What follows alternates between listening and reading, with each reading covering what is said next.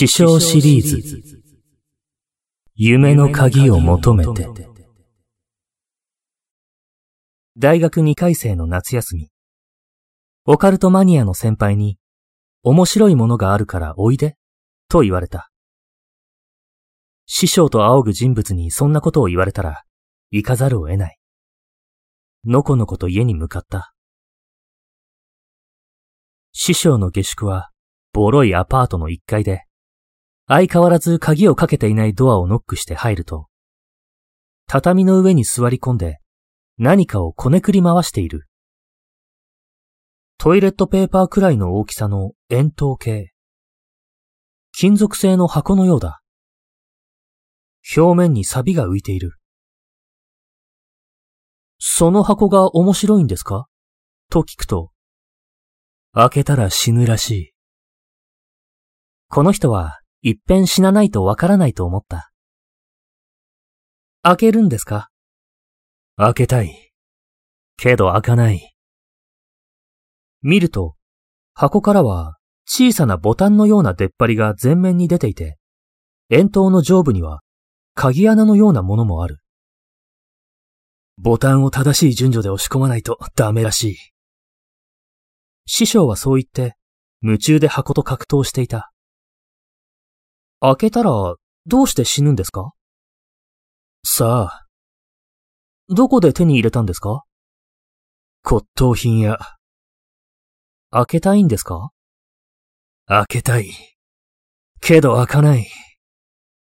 死ぬとこ見てみて俺はパズルの類は好きなので、やってみたかったが我慢した。ボタンは50個ある。何個連続で正しく押さないといけないのかわからないけど、音聞いてる限り、だいぶ正解に近づいてる気がする。その鍵穴は何ですか？そこなんだよ。師匠はため息をついた。二重のロックになっていて、最終的には鍵がないと開かないらしい。ないんですか？いや、セットで手に入れたよ。でも落とした。と、悲しそうに言う。どこに？と聞くと。部屋。探せばいいでしょう、こんなクソ狭い部屋。師匠は首を振った。拾っちゃったんだよ。は？意味がわからない。だから、ポケットに入れてたのを部屋のどっかに落としてさ。まあいいや、明日探そうと寝たわけ。その夜、夢の中で玄関に落ちてるのを見つけてさ、拾ったの。バカかこの人は。それで目が覚めて、正夢かもと思うわけ。で、玄関を探したけどない。あれーと思って部屋中探したけど出てこない。困ってたら、その日の晩、夢見てたら出てきたのよ。ポケットの中から。ちょっとゾクッとした。なんだか方向性が怪しくなってきた。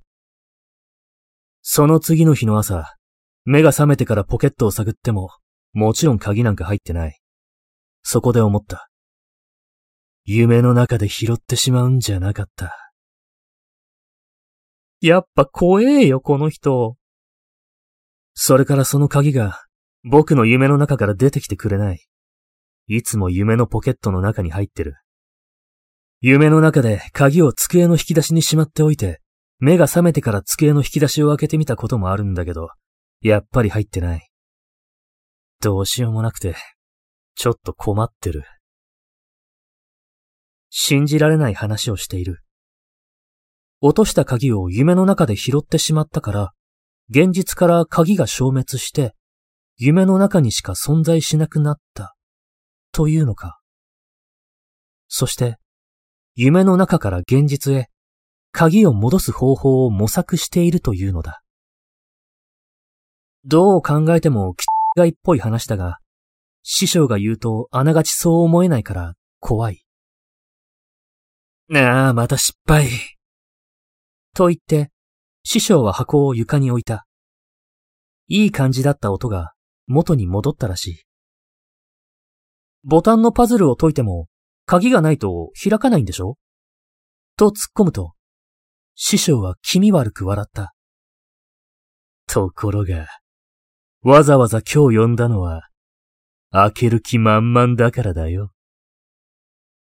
何やらおかんがして、俺は少し後ずさった。どうしても鍵が夢から出てこないなら、思ったんだよ。夢の中でこれ、開けちまえって。何？何？何を言ってるのこの人？でさ、あとはパズルさえ解ければ、開くわけよ。ちょっと、ちょっと待って。青ざめる俺をよそに、師匠はジーパンのポケットを探り始めた。そして、この鍵があれば、その手には、錆びついた灰色の鍵が握られていた。その瞬間、硬質な金属が砕けるようなものすごい音がした。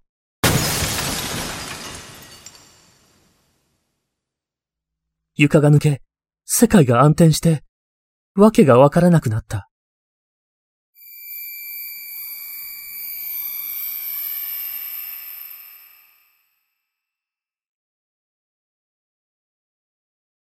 誰かに肩をゆすられて、光が戻った。師匠だった。冗談冗談。